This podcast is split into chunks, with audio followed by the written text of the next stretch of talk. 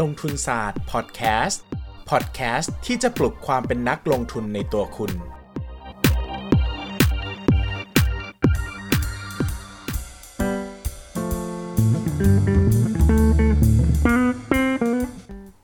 สวัสดีครับ ยินดีต้อนรับเข้าสู่รายการลงทุนศาสตร์พอดแคสต์รายการพอดแคสต์ที่จะมาปลุกความเป็นนักลงทุนในตัวคุณนะครับ วันนี้กลับมาถึง EP ที่ 4 แล้วนะครับ โหนะครับอาทิตย์นี้เป็นอาทิตย์ที่ลงเยอะมากๆนะครับ เพราะว่ากำลังเริ่มต้นนะครับทำความรู้จักกับเพื่อนๆทุกคนนะครับ ดังนั้นอาจจะต้องขออนุญาตลงถี่สักหน่อยนะครับ ก็จะตอนละสักประมาณ 10-15 นาทีอย่างเงี้ยบวกลบเป็นต้นนะครับ ก็หวังว่าจะได้รู้จักกันมากขึ้นนะครับในในลงทุนศาสตร์พอดแคสต์นะครับ วันนี้นะครับมาในหัวข้อคืบก็หุ้นศอกก็หุ้นนะครับ หลายคนฟังชื่อพอดแคสต์แล้วแบบ พูดถึงอะไรเนี่ย นี่มันคือเรื่องอะไรนะครับ ก็คืบก็หุ้นศอกก็หุ้นนะครับ ก็มาจากสำนวนหนึ่งนะครับ ที่ชื่อว่าคืบก็ทะเลศอกก็ทะเลนะครับ ก็ความหมายก็แปลว่าเหมือนเวลาเราอยู่กลางทะเลนะครับ ก็แบบระยะห่างแบบว่าใกล้ไกลก็ทะเลไปหมดนะครับมันมีอะไรก็ต้องระวังตัวนะครับ หรือว่าก็ต้องให้ความสนใจนะครับประมาณนั้นนะครับ ซึ่ง ในพอดแคสต์ตอนนี้นะครับเราก็จะพูดเหมือนกันเลยในคอนเซปต์เดียวกันว่า คืบก็หุ้นศอกก็หุ้นนะครับ เพราะว่าจริง ๆ แล้วเนี่ยหุ้นเนี่ยไม่ใช่สิ่งที่ไกลตัวเราเลยนะครับ แต่กลับอยู่ใกล้ตัวเรามากกว่าที่คิดนะครับ เพราะว่าจริง ๆ แล้วเนี่ยหุ้นคืออะไรนะครับ ก่อนที่จะไปว่าเอ้ยหุ้นมันใกล้ตัวกับเราขนาดนั้นเลยเหรอนะครับก็ต้องเล่าก่อนว่าหุ้นคืออะไรนะครับหุ้นเนี่ยจริง ๆ แล้วนะครับหลายคนจะคิดว่าหุ้นเนี่ยก็เป็นอะไรสักอย่างนึงแหละที่เอาไว้ใช้เก็งกำไรขึ้นขึ้นลงลงขึ้นเขียวลงแดงกำไรก็ขายลบก็อะไรอย่างเงี้ยนะครับ ลบก็ขายทิ้งกับเขียวก็ซื้ออะไรอย่างเงี้ยประมาณนี้นะครับ ซึ่งหลายคนเนี่ยไม่ได้เข้าใจหรือไม่ได้รู้จริง ๆ ว่าจริง ๆ แล้วหุ้นเนี่ยมันคืออะไรกันแน่นะครับ หุ้นนะครับคือส่วนของความเป็นเจ้าของกิจการนะครับ เช่น ยกตัวอย่างที่ง่ายที่สุดและคลาสสิกที่สุด เช่นถ้าวันนี้นะครับ เราหุ้น กันคนละ 5 0 0แสนบาทกับเพื่อนเพื่อเปิดร้านอาหารนะครับร้านอาหารอาจจะใช้ทุน 1 ล้านบาทนะครับเราหุ้นกับเพื่อนคนละ 5 0 0แสนบาท นั่นแปลว่าเราถือหุ้นอยู่ครึ่งหนึ่งของบริษัท หรืออีกในหนึ่งก็คือเราเป็นเจ้าของครึ่งหนึ่งของร้านอาหารนี้นั่นเองนะครับถ้ามีรายได้ก็ต้องแบ่งกันครึ่งหนึ่งถ้ามีกำไรก็ต้องแบ่งกันครึ่งหนึ่ง มีหนี้สินก็แบ่งกันครึ่งหนึ่ง หรือว่ามีเงินปันผลก็แบ่งกันครึ่งหนึ่ง อันนี้คือคอนเซปต์เบื้องต้นของหุ้นเลยนะครับ แต่ในความเป็นจริงเนี่ยนะครับ หุ้นหลาย ๆ ตัวนะครับ มันอยู่ในตลาดหุ้นแล้วก็มีความซับซ้อนนะครับ ตลาดหุ้นก็เป็นเหมือน เขาเรียกว่าอะไรเป็นแหล่งคนกลางในการให้เปิดทำการซื้อขายหุ้นได้นะครับ ในชีวิตจริงเนี่ยเวลาเรามีหุ้นอยู่สักบริษัทหนึ่งเนี่ยเราอาจจะอยากขายออกเพื่อไปซื้อหุ้นอื่น หรือไม่อยากทำธุรกิจดีแล้วนะครับ แต่ถ้าเราไม่มีตลาดหุ้นเนี่ยเราต้องไปหาคนมารับซื้อ ซึ่งบางทีมันเกิดขึ้นยากมากในการจะมีคนมาซื้อหุ้นเรานะครับ แต่ถ้าเราสามารถซื้อขายหุ้นผ่านตลาดหุ้นได้แล้วนะครับ เราจะสามารถมีสภาพคล่องได้สูงขึ้น คือเราจะสามารถซื้อหุ้นที่เราอยากได้ แล้วก็ขายหุ้นที่เราอยากขายได้อย่างโดยง่ายดายนะครับ ดังนั้นเนี่ยตลาดหุ้นจึงเป็นเครื่องมือที่สำคัญมากนะครับสำหรับการลงทุนนะครับ แล้วก็การเปลี่ยนถ่ายย้ายมือกันระหว่างเจ้าของกิจการนะครับดังนั้นจึงสรุปได้ว่านะครับหุ้นก็ความเป็นเจ้าของธุรกิจนั่นเองนะครับ ดังนั้น เวลาเราลงทุนในหุ้นนะครับ เราก็ต้องมองหุ้นเป็นเหมือนธุรกิจอย่างหนึ่งนะครับ เช่นวันนี้เราอยากลงทุนในธุรกิจอาหาร เราก็ซื้อหุ้นอาหารนะครับ แล้วก็มองว่ามันเป็นหุ้นอาหารนะครับ วันหนึ่งธุรกิจอาหารดีไม่ดียังไง เราก็วิเคราะห์มูลค่าพื้นฐานได้ วิเคราะห์ปัจจัยต่างๆ ได้นะครับ ซึ่งมันเป็นวิธีการลงทุนที่ดีไซน์ หรือว่าออกแบบมาสำหรับการลงทุนในหุ้นจริง ๆ นะครับ เพราะว่าการลงทุนในหุ้นเนี่ยเรามุ่งหมายว่าเราจะถือหุ้นระยะยาวนะครับ เพื่อที่จะได้เงินปันผลได้กำไรจากธุรกิจนั้นเป็นหลักนะครับ หมายถึงว่าจุดเริ่มต้นของการเกิดตลาดหุ้นนะครับ เราไม่ได้ตั้งใจว่าจะมามีการเก็งกำไรซื้อๆขายๆหรือว่าเก็งกำไรระยะสั้นนะครับ ซึ่งต้องบอกไว้ก่อนว่าการเก็งกำไรก็ไม่ใช่เรื่องที่ผิดนะครับ ก็สามารถทำได้ถ้าเรามีความรู้ที่มากเพียงพอนะครับ เพียงแต่ในช่วงแรกเนี่ยบางทีเราอาจจะยังไม่ได้เก่งขนาดนั้นนะครับ เราก็เน้นการลงทุนในระดับในระดับพื้นฐานก่อนดีกว่า ก็ซื้อแล้วก็ถือมองดูยาวๆนะครับ ถือกันยาวๆไปนะครับ ตามลักษณะธุรกิจว่าถ้ายังดีอยู่ก็ยังสามารถถือลงทุนได้เรื่อยๆนะครับ อันนี้เป็นคอนเซปต์พื้นฐานเนอะนะครับ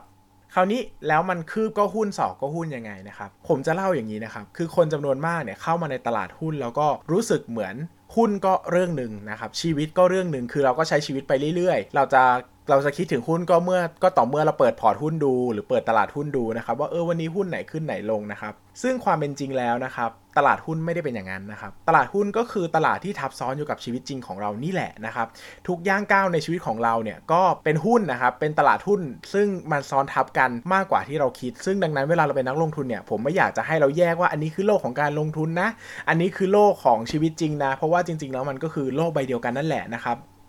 ยกตัวอย่างเช่นนะครับ ยกตัวอย่างเช่น วันนี้เราตื่นเช้ามานะครับหยิบโทรศัพท์มือถือขึ้นมาดูนะครับสิ่งแรกที่น่าจะเห็นก็คือสัญญาณโทรศัพท์มือถือเนอะโดยทั่วไปก็จะมี d t แทนะครับ AAS แล้วก็ True นะครับ ซึ่งแน่นอนว่าทั้ง 3 บริษัทนี้ก็อยู่ในตลาดหุ้นหมดนะครับ d t แทก็ชื่อว่า d t แทเลย True ก็ชื่อว่า True นะครับส่วน AAS ชื่อว่า Advance นะครับก็ถือว่าเป็น เรื่องใกล้ตัวมากนะครับ ตื่นเช้ามาอะออกจากบ้านไปแล้วนะครับ ขับรถนะครับ แวะปั๊มน้ำมันนะครับ ตอนเช้าเติมน้ำมันที่ปั๊มปตทนะครับ ก็คือหุ้น PTT นะครับ ถ้าเติมที่ปั๊ม PT นะครับ ก็คือหุ้น PTG นะครับ ถ้าเติมที่ปั๊มบางจากก็เป็น BCP เป็นต้นนะครับ ดังนั้นเราจะสังเกตได้ว่าทุกว่วงชีวิตของเราอะ มันเกี่ยวข้องกับตลาดหุ้นไปหมดแหละนะครับ หรือว่าวันนี้ตอนเย็นเราแวะกินข้าวนะครับ กิน MK ก็หุ้น M นะครับ กิน After You ก็หุ้น AU นะครับ กิน S&P ก็หุ้น SNP นะครับกินินฮอตพอตก็หุ้นฮอตพอตเป็นต้นนะครับดังนั้นเนี่ยเรื่องเหล่านี้มันอยู่ใกล้ตัวเรามากนะครับ เวลาเราเป็นนักลงทุนเนี่ยเราจึงสามารถสังเกตเรื่อง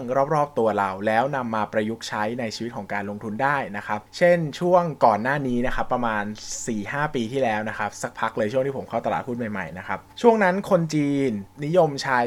ตัวผลิตภัณฑ์หนึ่งมากๆนะครับเขาจะเรียกกันว่าโฟมนมนะครับโฟมนมเป็นผลิตภัณฑ์ของแบรนด์ Beauty Buffet นะครับหรือไม่ก็ Beauty Cottage นั่นแหละจำไม่ได้แล้วเออเป็นแบรนด์ของน่าจะเป็น Made in Nature นะครับถ้าจำไม่ผิดแต่เอาสรุปว่าเป็นเครือของ Beauty Buffet นะครับ ตอนนั้น Beauty ก็เข้ามาในตลาดหุ้นในราคา IPO ประมาณ 2 บาทนะครับ เข้ามาได้แป๊บเดียวนะครับ สิ่งที่เกิดขึ้นก็คืออยู่ดีๆโฟมนมเนี่ยก็โด่งดังมากนะครับในกลุ่มลูกค้าชาวจีนนะครับดังแบบดังมากนะครับดังจริงๆนะครับมันไม่ใช่เรื่องโกหกเพราะว่าถ้าเราไปเปิดดูในเถาเป่า ดูในอาลีบาบานะครับดูในเอ่อพวกอีคอมเมิร์ซต่างๆ ทั้งหลายของจีนเนี่ยเราจะเห็นสินค้าโฟมนมเนี่ยขายอยู่จริงๆนะครับแล้วก็เขาขายกันอยู่ในหลอดละประมาณ 200 บาทได้นะครับในขณะที่ขายที่ไทยเนี่ยถ้าจำไม่ผิดจะหลอดละ 120นะครับราคาปลีกนะครับ ก็จะมีคนกลุ่มหนึ่งนะครับเข้ามาหิ้วสินค้าพวกนี้ไปขายในจีนนะครับก็จะซื้อเป็นลังๆเลยนะครับซึ่งยุคสมัยนั้นเนี่ยก็เป็นยุคสมัยหุ้นบิวตี้นะครับเฟื่องฟูมากนะครับบิวตี้คอมมูนิตี้นะครับเพราะว่าเขาเป็นคนเจ้าของแบรนด์นะครับแล้วก็เป็นค้าปลีกเครื่องสำอางด้วยนะครับ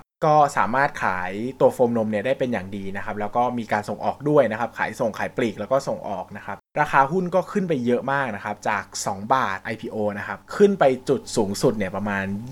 21.7 บาท หรือ 23.7 บาทเนี่ยประมาณเนี้ยถ้าผมจำไม่ผิดนะครับ แต่ 20 กว่าบาทแน่ๆนะครับ คิดว่าผลตอบแทนก็ 10 เด้งนะครับ ซึ่งในตอนนี้นะครับก็ต้องเล่าอย่างสัจจริงนะครับว่า Beauty Community เนี่ยก็ไม่ใช่หุ้นที่โดดเด่นแบบเดิมแล้วนะครับราคาหุ้นในปัจจุบันก็กลับมาเหลืออยู่ประมาณ 2 บาทเท่าเดิมนะครับแต่ในตอนนั้นนะครับช่วงที่สินค้าขายดีมากๆนะครับแล้วก็มีการส่งออกเยอะมากๆเนี่ยราคาหุ้น Beauty ก็ตอบสนองไปตามผลกำไรที่เกิดขึ้นจริงๆนะครับ ซึ่งตอนนั้นถ้าใครได้เห็นเทรนด์นี้ก่อนนะครับ จริงๆ ตลาดหุ้นรู้ตัวค่อนข้างช้านะครับ ประมาณหลายเดือนเหมือนกันนะครับ หรือหลายไตรมาสเหมือนกันกว่าที่จะเริ่ม respond ต่อการขายของของบิวตี้นะครับ ในช่วงแรกที่ขายดีมากๆนะครับ คนที่ไปติดตามนะครับ บางสาขาในของจะหมดตลอดนะครับ ตอนนั้นใครไปบิวตี้สยามก็จะมีความหงุดหงิดนิดนึง เพราะว่าของเขาจะวางระเกะระกะมาก เพราะว่าชอบมีคนมาเหมาเป็นลังๆนะครับเขาก็จะวางเหมือนร้านขายส่งมากกว่าร้านขายปลีกนะครับซึ่งตอนนั้นก็เป็นช่วงที่เฟื่องฟูมากๆนะครับเหมือนกันกับอีกหุ้นตัวหนึ่งนะครับก็คือหุ้นเท่าแก่น้อยนะครับเท่าแก่น้อยเนี่ย IPO มา 4 บาทนะครับแล้วก็ปิดวันแรกไปที่ 5 บาท ถือว่าขึ้นน้อยมากสำหรับหุ้นแบบนี้นะครับหุ้นที่โด่งดังมากๆนะครับเท่าแก่น้อยก็เป็นที่โด่งดังเหมือนกัน เพราะว่าเป็นกลุ่มที่ลูกค้าชาวจีนชอบมากนะครับลูกค้าชาวจีนจะเข้ามาซื้อเท่าแก่น้อยแล้วก็หิ้วกลับบ้านนะครับ ตอนนั้นก็ถือว่าเป็นยุคเฟื่องฟูมากๆ เหมือนกัน เพราะว่าเท่าแก่น้อยเนี่ยเริ่มไปขยายตลาดที่จีนนะครับ แล้วก็มีการส่งออกไปจีนค่อนข้างมากนะครับ ราคารายได้ก็เติบโตดีมากนะครับกำไรก็เติบโตดีมากๆเหมือนกันนะครับ ราคาหุ้นก็เลยขึ้นเยอะมากๆนะครับ จาก 5 บาทขึ้นไปจุดสูงสุดประมาณอยู่ที่ 30 บาทนะครับ ประมาณนี้ตีกลมๆนะครับ ก็คิดเป็นผลตอบแทนประมาณจาก IPO ก็ประมาณ 8 เด้งได้นะ8เด้งครึ่งนะครับ ซึ่ง เหมือนกันนะครับ มันก็มีสัญญาณบอกมาจากสิ่งรอบตัวเรานี่แหละว่าตอนนั้นคนจีนเขาคอร์อะไรแบบนี้มากๆนะครับ ซึ่งดังนั้นจริง ๆ แล้วนะครับ หุ้นเนี่ยมันใกล้ตัวเรามากกว่าที่คิดนะครับ แล้วก็มันไม่ได้เป็นเรื่องของการหาเงินเพียงอย่างเดียวนะครับ มันเป็นเรื่องของความสนุกแล้วก็การตื่นเต้นในการจะได้มองหาแล้วก็ค้นหาหุ้นต่างๆ อีกด้วยนะครับ ซึ่งผมแนะนำว่าจริง ๆ แล้ว เราสามารถลงทุนในหุ้นได้แบบไม่ได้ซับซ้อนแล้วก็ยากเย็นอย่างที่คิดนะครับ แต่โอเคแหละมันก็ต้องมีพื้นฐานการระดับหนึ่งนะครับยังไงก็ตามนะครับ ผมอยากจะชักชวนนักลงทุนทุกคนนะครับรวมถึงคนที่อยากจะเป็นนักลงทุนด้วยนะครับให้มองหาเรื่องราวของหุ้นที่อยู่รอบ ๆ ตัวเรานะครับไม่ได้สนใจแค่อยู่ในบทวิเคราะห์เพียงอย่างเดียว หรือว่าไม่ได้สนใจที่มันอยู่ในตลาดหุ้นเพียงอย่างเดียวนะครับเราสามารถเดินสำรวจกิจการได้จริง ๆ นะครับ ไปเดินดูหน้าร้านว่าเขาขายดีไหมนะครับ หรือว่า ไปดูโรงแรมเขาก็ได้ว่ามีลูกค้าเข้าเยอะหรือเปล่า หรือว่าร้านอาหารขายดีไหมนะครับลูกค้าเยอะไหมนะครับเราสามารถดูเทรนเหล่านี้แล้วก็มานำมาใช้ประยุกต์ได้ในชีวิตจริงๆนะครับโดยเฉพาะหุ้นหลาย ๆ ตัวที่ไม่ได้มีข้อมูลเยอะมากนะครับไม่ได้ให้ข้อมูลเยอะมาก การลงฟิลพื้นที่จริงไปตรวจสอบสถานที่ตรวจสอบกิจการเนี่ยให้ประโยชน์อย่างมากกับนักลงทุนนะครับยกตัวอย่างเช่น หุ้นกลุ่มโรงพยาบาลขนาดเล็ก ซึ่งมักจะไม่ค่อยมี opportunity day เท่าไหร่นะครับแล้วก็มักจะไม่มีบทวิเคราะห์โดยละเอียดไม่มีข้อมูลโดยละเอียดมากนะครับ ใครที่ได้ไปเดินดูสถานที่จริงๆนะครับ เราจะเห็นเลยว่าช่วงที่โรคระบาดหนักๆนะครับหุ้นเหล่านี้นี่คือจะชัดเจนมากว่าน่าจะดี เพราะว่าโอ้โห คนมันล้นมากนะครับ แล้วก็ผู้ป่วยต่อวันเนี่ยมหาศาลนะครับ ดังนั้นเนี่ยก็อยากจะชวนทุกคนนะครับว่าลองไปเดินเล่น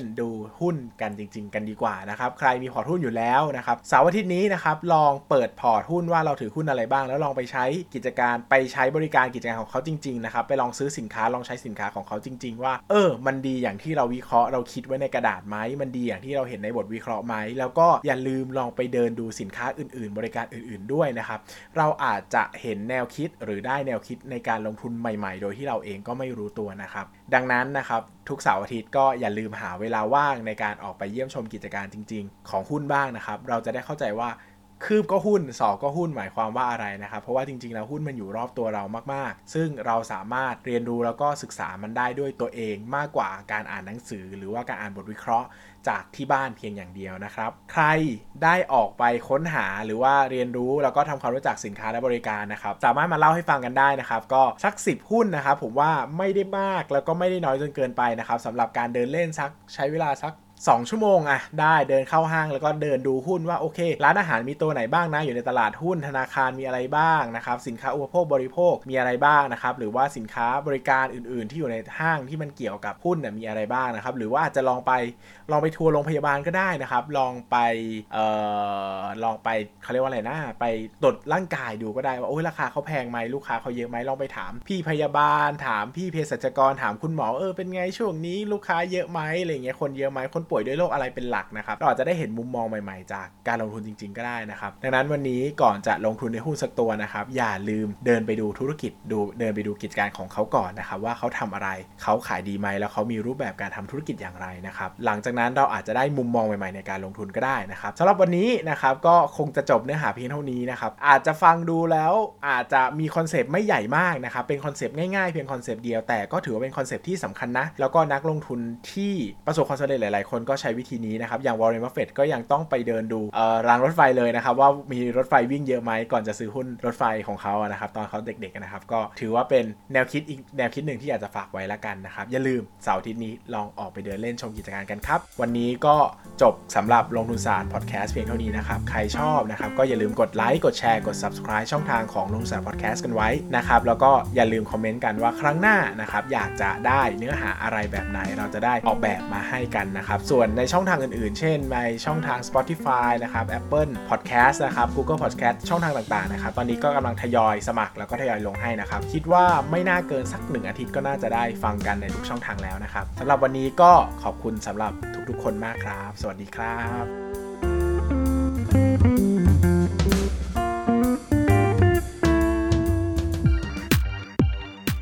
อย่าลืมกดติดตามลงทุนศาสตร์ในช่องทาง podcast player ที่คุณใช้ แล้วกลับมาปลุกความเป็นนักลงทุนกันใหม่ในลงทุนศาสตร์พอดแคสต์